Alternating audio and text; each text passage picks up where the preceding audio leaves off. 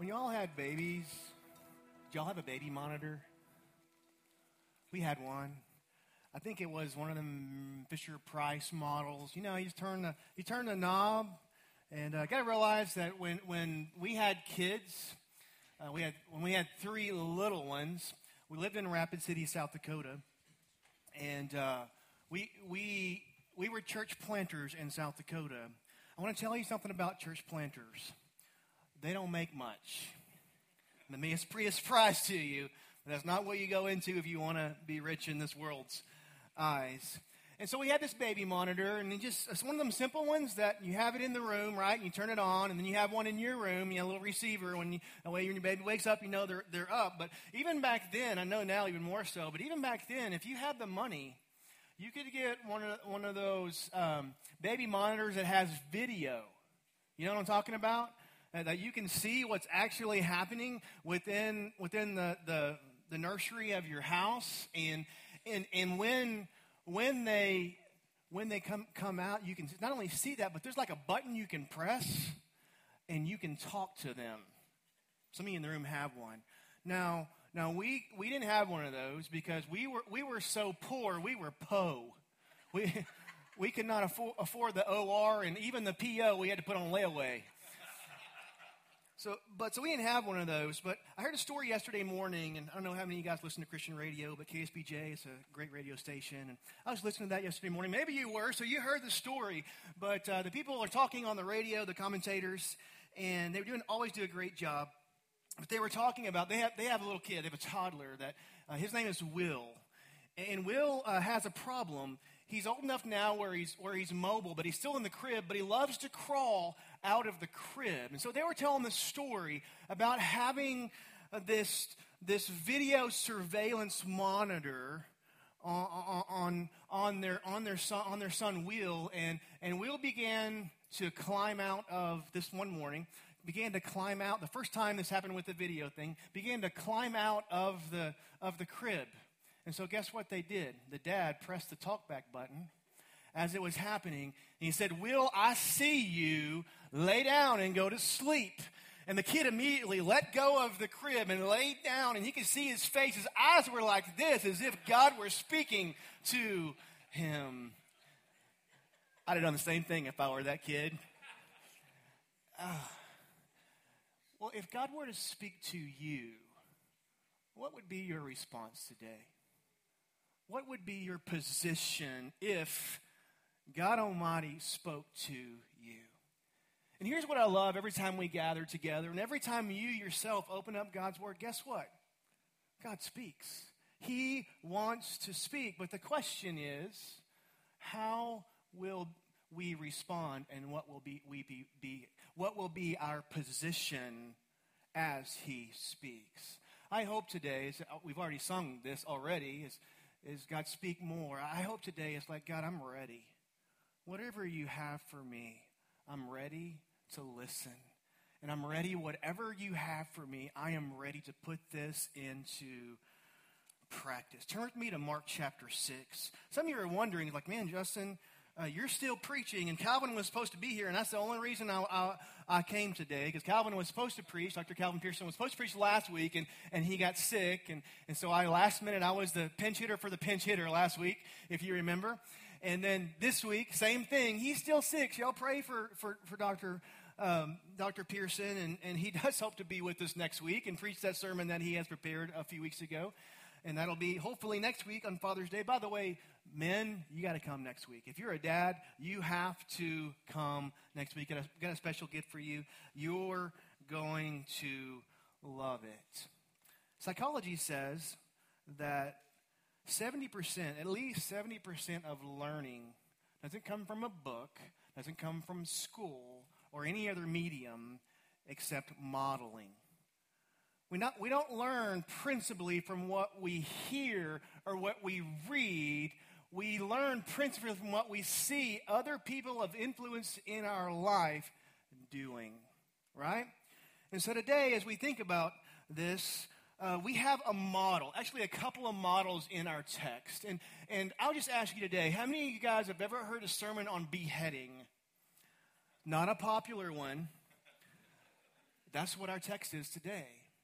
It is about the beheading of John the Baptist. Not an often preached text, but listen, there's some, there's some incredible truths for us today. And so read with me Mark chapter 6, verses 14 to 29. And as we read, may I encourage you to not focus on the beheading, but to focus on the behaving. Mark chapter 6, beginning in verse 14. Remember last week we talked about Jesus had uh, sent out his disciples and he had called them to go and be his messengers, and they did it. They did it. They were going out and spreading the truth of Jesus, his ministry that he was doing. They were multiplying that. So King Herod heard about all this that was happening the ministry of Jesus and the ministry of his disciples. For Jesus' name had become well known. Just a little pause. Man, I hope that happens in our community through the local church here in Montgomery and beyond. Like, not just the name of Jesus, but the goodness of who he really is. May we make that verse come to, rea- come to reality in our homes, in our neighborhoods, and in our community. King Herod heard about this, and Jesus' name had become well known. Some were saying John the Baptist had been raised from the dead. And that is why miraculous powers are at work in him. So we've been on this journey through the book of Mark. We're going to go through the rest of the book of Mark, verse by verse this year.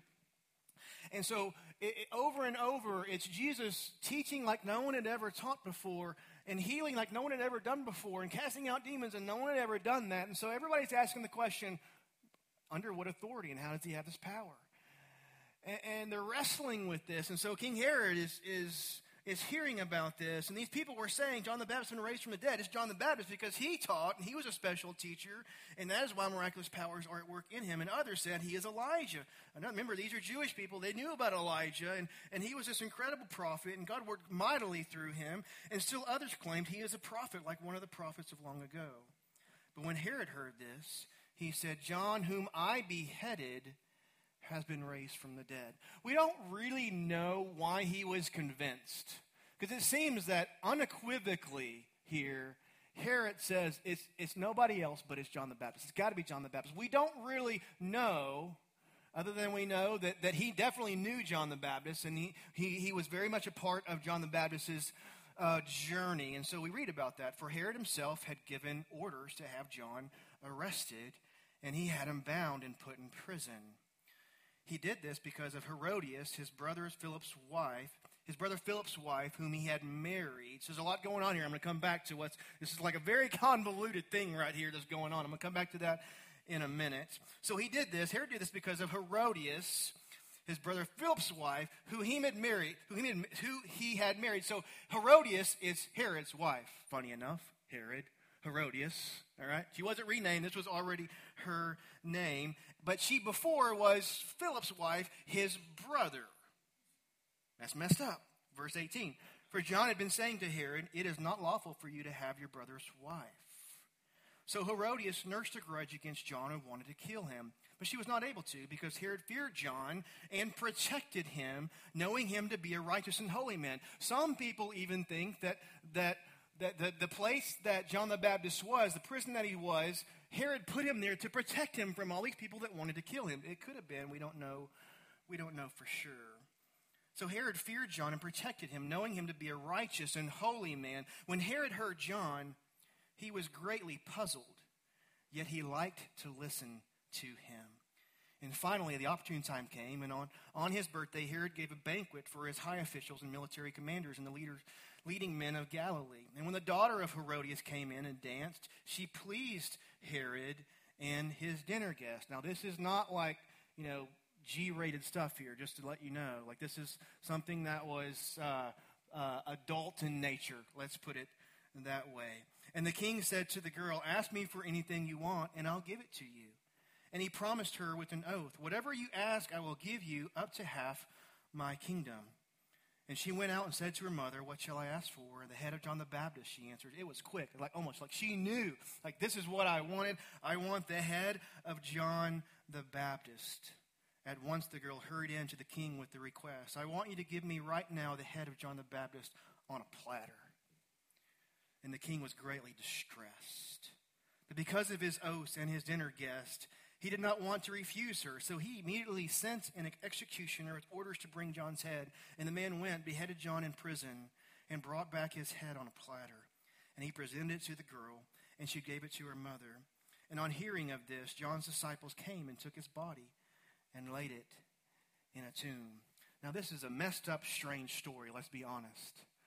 And it falls in between the disciples going out and then a really, really great passage uh, as we pick up uh, in verse 30. But don't go there. Don't read it yet. Don't read it. Because it's important that we rest in what happened here. By the way, this scenario that, that happened, it should remind you of someone else that went before a king and danced before a king. Ring a bell? Think Old Testament. Think King Xerxes. Think the people were in bondage. God's people were in bondage. Remember who that was? It was Esther interesting and ironic. The incredible contrast. She went and danced before King Xerxes and found favor with the king. And what did she ask for? She asked for the freedom and the saving of the lives of her people. And then, here, it's this daughter of Herodias that went before the king and found favor because of her dancing, and she asked for the opposite. She asked for the head of John the Baptist. And so, we, what we find here is a fascinating story, but it really is a tale of two people. By the way, there's only two times in the book of Mark that Mark diverts his focus from Jesus and his ministry to other people. The first time is in Mark chapter 1, and that focus was on no other than John the Baptist. And so right here in Mark chapter 6, he again focuses on the John John the Baptist. And so there's a tale of two people here in our story. One is a model of sin in its cascading downward effects. Sin has this start and it just cascades downward and it gets bigger. I saw my wife playing on her phone this week, which she doesn't often do, but uh, she was playing that old game Tetris. You know that game and you try to you try to line things up, and if you line all the blocks in one line, the line goes away. But I was horrible at this game, and it just gets closer and closer, and you get you get worse and worse shape, and all of a sudden the game is over. Oh, I hit the paint bucket. Um, that, that's the idea of cascading down. It builds and builds and builds. And so, one model for us is, is a model of one living in sin and all of the downward cascading effects of that in contrast to a model of faithfulness and obedience. And the opposite happens. When we're faithful, when we're obedient, there is a cascading up and a multiplicity of goodness that comes with it. And so, Herod here, if you hadn't picked it up, is the model of worldliness. He, um, he is a model of what a sinner looks like he could have chosen differently. He had plenty of choices within this, right? He had choices. He was a man of influence and had choices in our story. He could have made a different choice, but what, what impacted him? Well, his, uh, his carnal nature, his fleshly nature, his sinful nature, his desire for power, his desire for prestige, his desire to please people had replaced God in his life. Because we must realize that Herod was, was not like he was a Gentile here. Herod was a Roman official, but he was one of God's people. Well, sometimes we think like this is some guy from the outside. No, he was the governor of Galilee, the tetrarch of Galilee. And so this is the area that, that, that Jesus was doing ministry. And so he's one of, one of God's people, but, but he had replaced God in his life with his pursuit of power and prestige, even though he loved to listen to John the Baptist, it seems that he loved to listen to other people more. I hope we see a warning here. We are always in danger of doing the same. Sometimes I think it's hard for us to kind of think, like, man, he was a king. He was a strong uh, governor that has so much money and so much power. But we are always in danger of making choices that undermine our faith. We are always in danger uh, of, of, of making choices that, that align us not with the kingdom of God, but with the prince of darkness and the principalities and powers of this world. And so here's the way it happens it happens a little bit of compromise here, a little bit of compromise here, a little laziness here, a little bit of letting our guard down here, and suddenly we wake up just like he did, and we are making decisions that we never would have in the first place. It's not that we know they're not wrong. It, it seems that he hesitated here. He knew what was right, but he gave in to his sinful nature. So Herod modeled sinfulness for us. May we not be like him. He modeled worldliness. He, he modeled a lifestyle of being power hungry and people pleasing and lustful and compromising his values and so much more. And in our story today, it's, it's almost like this simple truth for us don't do this, do this. So, so don't be like Herod. It sounds so simple, right? You worked hard on that one, Justin. Don't do this, do this. It's very clear here. John is the model of obedience and faithfulness. And so when it comes to Scripture, we have this eagerness to learn. We have this desire to, to walk as faithful disciples of Jesus. But the truth is, we only get snapshots throughout Scripture of what actually that looks like. And there's three snapshots I want us to see from the behavior of John the Baptist because he's our good model here. He, the way he lived his life was just so profoundly faithful. He was the one that God sent, and he was faithful to prepare the way for the Lamb of God who had come to take away the sins of the world. That seems like an incredible commission and mission, right? Well, it's ours too, isn't it?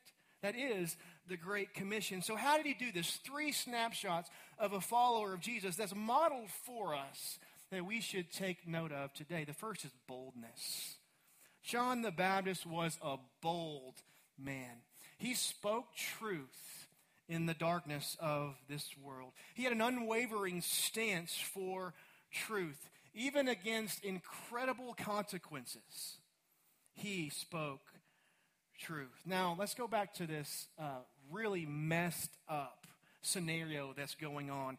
You have, you have Herod he was first married to the daughter of Aretas. He was already married before. And, and so there was another, and Aretas was another powerful governor uh, around of that day. He divorced that woman to marry Herodias, who it says in our text here, he, which was Philip, his brother's wife. And so, messed up, right? Herodias divorced her husband and left him for his brother a uh, little fun fact here Philip, the one that she divorced, was, before she was married to him, actually was her uncle. So she married her uncle, and then she divorced her uncle, and then married her, the brother of her uncle. This is, uh, listen, we shake our heads. And that's what John the Baptist did. I mean, he's like, that ain't right. That's what we say here a lot. Like that will not, that's not okay. That's worldly. That that just doesn't align with with the, the core values found within Scripture. And so, even despite he knew, Herod knew that this was a powerful man, he spoke truth in the midst of it. He was bold, even in the midst of the religious leaders who had incredible power. Listen, it's, it's not like, like, I don't have much power in these days. Like, I don't. I, I'm just going to, the power is in here, so I'm just going to let, let the power come out of here. It's not like me these days. Uh, these religious leaders in those days, like, they had significant power to make things happen. They had sway for lots of people, but he spoke truth to them. He had a conviction to speak for God and please God rather than a conviction to please men. I could learn from that today. I think we probably all could. So you see, there's an invitation for boldness, just like John the Baptist was in our text. There is a challenge for us today to stand. There is an incredible need today. You just turn on the news. There's an incredible need today for us to stand for truth. I want to follow it up by saying this how we stand for truth matters. It's a necessity that we stand for truth, that we're light in the darkness, but how we do so matters. This is not in your notes, but I'll give you four things. And I'll give you scriptures to reinforce them. We must do it with perspective. We must stand for truth with perspective. We must stand for truth with a heart to restore. we must stand for truth, speaking truth in love, and we must stand for truth patiently. Where do I get all that from? We must stand for truth with perspective. It is true that the gospel will be offensive, but it should never be true that we are. And there is, that's a huge difference. Because it does say in 2 Corinthians chapter 5, verse 15, for we are the aroma of Christ to God among those who are being saved. Like that's good. But among those who are perishing, to the one a fragrance from death to death, and to the other a fragrance of life. When you hold the truth up to people, if they are in Christ, they will be affirmed and they will find hope and joy. But those who are not in Christ will realize, man, that they are dead in their sin. And that is offensive. Like that, that is something that like is hard to accept that that that we are, we all have sinned and come short of the glory of God. Listen, that will always be a dividing line. That will always be like a, a, a, a sheep from the goat statement, right? But so the gospel is offensive, but we are not to be. It goes on in verse 17, for we are not like so many people, peddlers of God's word. I love that phrase. But as men of sincerity, as commissioned by God in the sight of God, we speak in Christ. The heart behind that is that, like, there's got to be an urgency for us to speak the truth to stand for the truth. But we have to have an urgency to do it properly with the second thing, a heart to restore. Galatians 6 1. If a person is caught in any wrongdoing, you are you who are spiritual are to restore such a person in a spirit of gentleness. We don't speak truth to prove that we are right. We, that's not the heart behind it. We speak truth with the heart to restore. That matters. That's what John the Baptist wanted. He was standing for truth because he wanted the people of God to get it. He wanted them to understand that, that, that this Messiah is coming and he's walking in their midst. You see, and that Messiah is the one that came to restore. You see, his heart was not to straighten them out. Some people in this world, some Christians think it's their job to straighten this world out. Listen, that's not principally our job. Only God can do that. Our heart has got to be to restore. Listen, that should saturate our, our words that we speak to people in this world. That should saturate our social media, and that should saturate everything. I'm stepping on my toes, maybe I'm stepping on yours, but this matters. And so we have to stand for truth with perspective, with a heart to restore, speaking the truth in love. That's Ephesians 4:15. Speak the truth in love and patiently. 2 Timothy 4:2. Speaking toward leaders in the church specifically says this: preach the word I'm trying to do my best to do that right now. Preach the word. Be prepared in season and out of season. Correct, rebuke, and encourage. So this is our calling. Like we are to correct, rebuke, and encourage. I'm, I'm, I'm attempting to do that right now, but it doesn't stop there. It says, with great patience. With great patience and careful instruction. We must be careful, my friends, my church family, how we stand for truth. But don't, don't miss the truth here that John the Baptist modeled for us. We must do so boldly. We must be bold in our stance for Jesus. And he certainly did that. The second thing, actually, two things, but we'll call it the second thing, we find in verse 20 goodness and holiness. We could have said righteousness and holiness. I could have also said justice, uh, standing for justice and holiness. And this is what Herod saw in John the Baptist. Look at verse 20 in the text. Because Herod feared John. Herod feared John. He had a, a reverence. That's the word there. He had a reverence for John, and because of that, protected him, knowing him to be a righteous. He was right. He did good things. He did things that helped people in a holy man. And because of that, when Herod heard John, he was greatly puzzled, yet he liked to listen to him. You see, John the Baptist, from, from Herod's view, there was something different about him. He was a good man. The Jewish historian who wrote in the first century, Josephus, said, He was an excellent and good man who stirred up the Jews to the study of virtue and especially piety and justice. It seems that John the Baptist, to everyone that saw him, was a good man. He, he, he loved people, and he was a caring man. He was a gracious man. He, and because of that, there was something about him that endeared people toward him. And that's what happened. I mean, here's Herod. Even though, even though John the Baptist spoke truth to him, like there was something about him, and he revered him. And so he heard that through the lens of the character and the goodness and the holiness. Like he uprightly lived according to the Jewish law. He, he held closely to those things. And because of that, John the Baptist was uh, approachable. And John the Baptist was winsome. We could learn something from this that as we speak truth, we must be very careful to live good lives. We must treat people well and we must live holy lives aligned with the character of Scripture. And the third thing we find in verse 27, and this is the this is kind of the one that's hard, but it is sacrifice. It's sacrifice. We must be bold. We must live lives that are good and that are holy, but we must live lives that sacrifice. Speaking of sacrifice, many of you guys are cooks, men, women are cooks inside, and that, that's good, but but uh, I want to speak toward the grillers in the room. How many of you guys like to grill? I like to grill. Listen, y'all who cook inside, you may not know it. You may think it's nice to go outside and get away from the kids to get to that grill. But listen, grillers make a big sacrifice. So I did this yesterday. I went outside and grilled our dinner, and it was 100 degrees outside. It's hot. It's so hot outside. I went in and we were eating our dinner. I grilled some sausage and I grilled some chicken, and it was good. And and in the midst of our meal, Jennifer had this funny look on her face, my wife, and she's looking right across me. She's looking at my face like there's something wrong with my face. You ever ha- guys have that?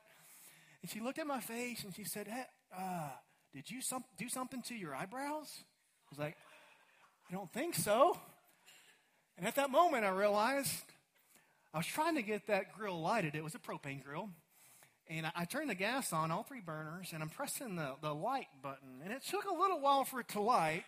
And you know what happens when it does light, poof, well, I was listening in to listen to my lighter to make sure it was lighting. I didn't realize that it had singed my eyebrows. And also, so if you came in this morning like, this guy doesn't have eyebrows, that's why. You see, we grillers sacrifice. It's a sacrifice, y'all. It's a grill. You guys know what I'm talking about. Yeah.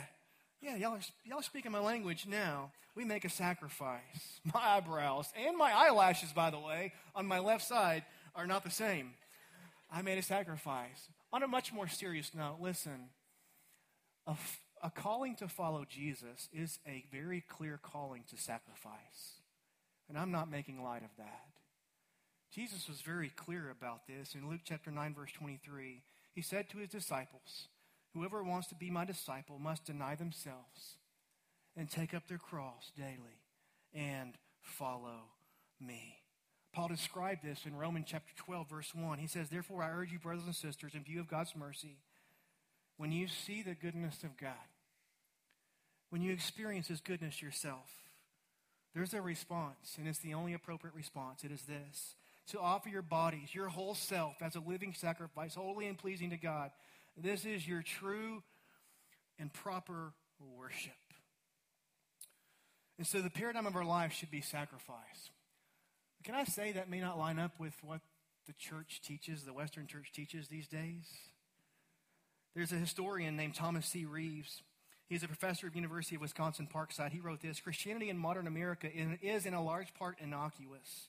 It tends to be easy, upbeat, convenient, and compatible. It does not require self sacrifice, discipline, humility, an other worldly outlook, a zeal for souls, and a fear as well as love of God. Now, I know we don't like that about the modern day church, but can we acknowledge that that may be more the norm than not? But then you align that with what uh, Scripture clearly teaches, and John the Baptist clearly modeled that faithfulness and obedience will lead to sacrifice. It will lead to sacrifice. God did not save us solely so that we could go to heaven, but He did. He even went to prepare a place for us. Think John 14. Go back and read it. John 14, verses 1 to 6. Jesus already went and prepared a place for us. He came to save us, to prepare a place for us that we might go to that one day. That's why He came. But that's not the only reason He came.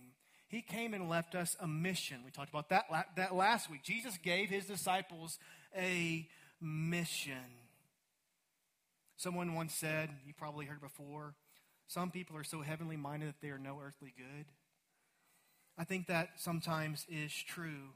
But there is a clear calling in the model of John the Baptist, to, and there is a commandment all throughout the New Testament for us to have an impact here on earth as well. And yes, when we're saved, we are made right with God and, and we are ready for our real home, which is not here. This is not our home, right? But in the meantime, we have work to do. We have a mission. And here's, I'm trying to wrap my mind around how to phrase this in the context of our scripture. So here it is. When we trade the shame of the cross of Christ for the plaudits and acceptance of men, we have forfeited the power to shake the world. When we trade the shame of the cross and all that comes with that deny ourselves and take up our cross for the acceptance and to please people in this world, we have forfeited the power of God to shake the world. It's far better to be despised by this world and even persecuted by this world than to live, a life without making a difference for God. John the Baptist modeled this for us. He made an everlasting impression. He paved the way for the King of Kings to accomplish his ministry. The band's going to come up and we're going to have a closing song. Like, how do we respond to this? Here's how I, I personally will respond. For myself, I, I want to be a difference maker in this world. I, I want to make a difference. I want to be salt and light in this world. And that is our mission we dream of being a church, a three year old church. We dream of being a church that forever shakes this community, forever changes this community. It is lighter and brighter and more hope filled because of the power of Jesus. If we're going to do that, if I'm going to shake my own world for Christ, if we are going to do that together, we must be bold. we must be good as much as we can with the help of God to live good lives, to live holy lives, and to live a constant sacrificial life, an act of worship before our King. Let's pray together. Jesus, we thank you for your word. Many times it's tough. Many times it's so challenging. I sense that of this text as we attempt to digest how to apply this to our work, work to our own world and life. And so, God, would you give us help through your Spirit? Would you help us to know how you want us to be more bold, strategically bold, patiently bold as a light in this world? Would you help us this week to live good and holy lives? so that when the people from the outside see us, they'll be just like Herod and they will think, man, there's something about this guy, there's something about this gal that's different. Would someone see that this week in us? And Jesus, we are ready. And even right now, we say we surrender. This, this week will not be about me. It will be about what you want to do through me in this mission that you called me to. God, I pray that we would all accept that mission. We'd go out and do what you've called us to do and be who you've called us to be. In Jesus' name.